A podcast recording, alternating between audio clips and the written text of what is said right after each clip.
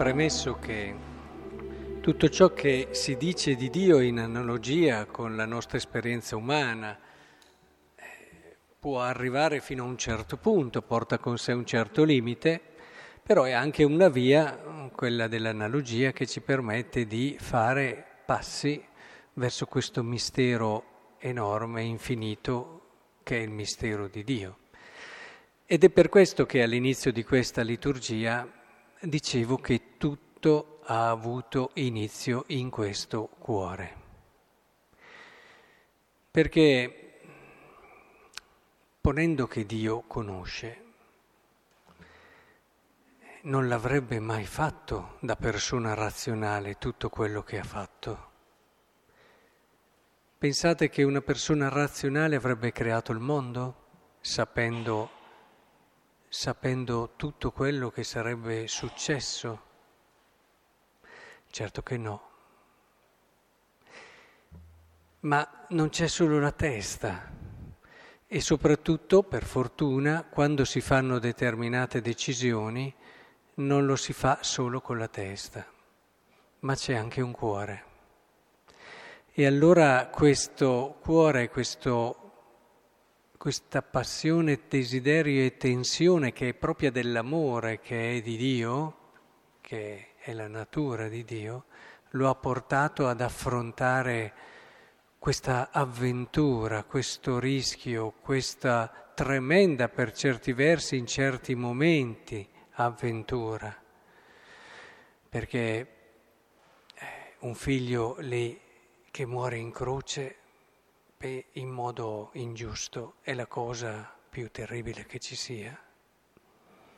Però il cuore non si è fermato. Un cuore che sente dentro di sé il desiderio, il bisogno di dare all'uomo questa possibilità, che non smette di credere nell'uomo, nonostante l'uomo gli abbia dimostrato in più situazioni che non è affidabile. Un cuore che ha continuato a pensare e continua anche oggi a pensare che ognuno di noi può essere santo. È un cuore fatto così, voi direte, beh sì, siamo un po' razionali. Eh, Dio lo è, razionale, molto meglio di noi, ma Dio ha anche un cuore. Ed è per questo che continua, quando guarda le persone, a vedere quello che possono realmente fare, non quello che hanno magari fatto in modo goffo, quello che hanno costruito e poi distrutto. Lo sguardo di Dio è lo sguardo di chi vede in te la possibilità infinita di essere come suo figlio. Queste cose le vedo a volte nel cuore di certe madri che nonostante a volte il loro figlio ne abbia fatte di ogni, però continuano, continuano ad avere quello sguardo carico di fiducia. Vedete, questo è anche una premessa fondamentale per capire il mistero della misericordia. Credo che questa sia una delle solennità per eccellenza, se avete ascoltato con attenzione tutte le letture che ci propone dove si evidenzia il tema della misericordia. La misericordia è questo, è il continuare ad avere fiducia e il credere in colui che può essere di più.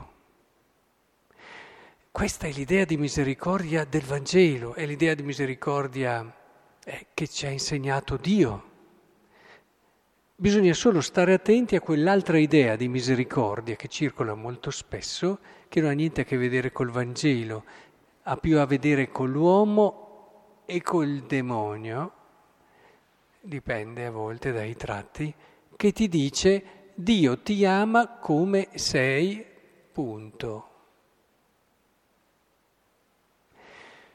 Questo non ha niente a che vedere col Vangelo e la misericordia.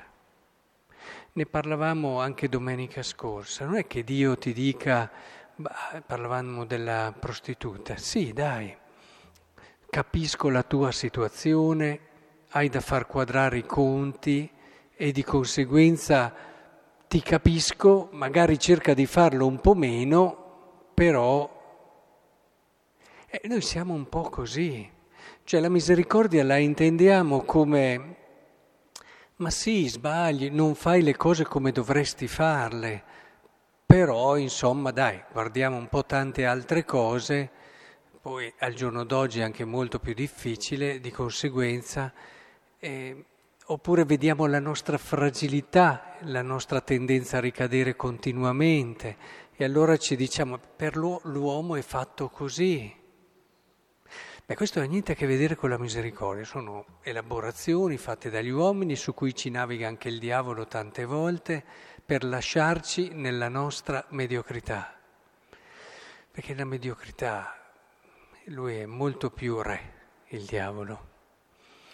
Il problema della misericordia invece è che ti viene a prendere dovunque tu sei, questo sì. E paradossalmente chi ragiona, come ho detto prima, in modo umano, non ci arriverebbe là in fondo.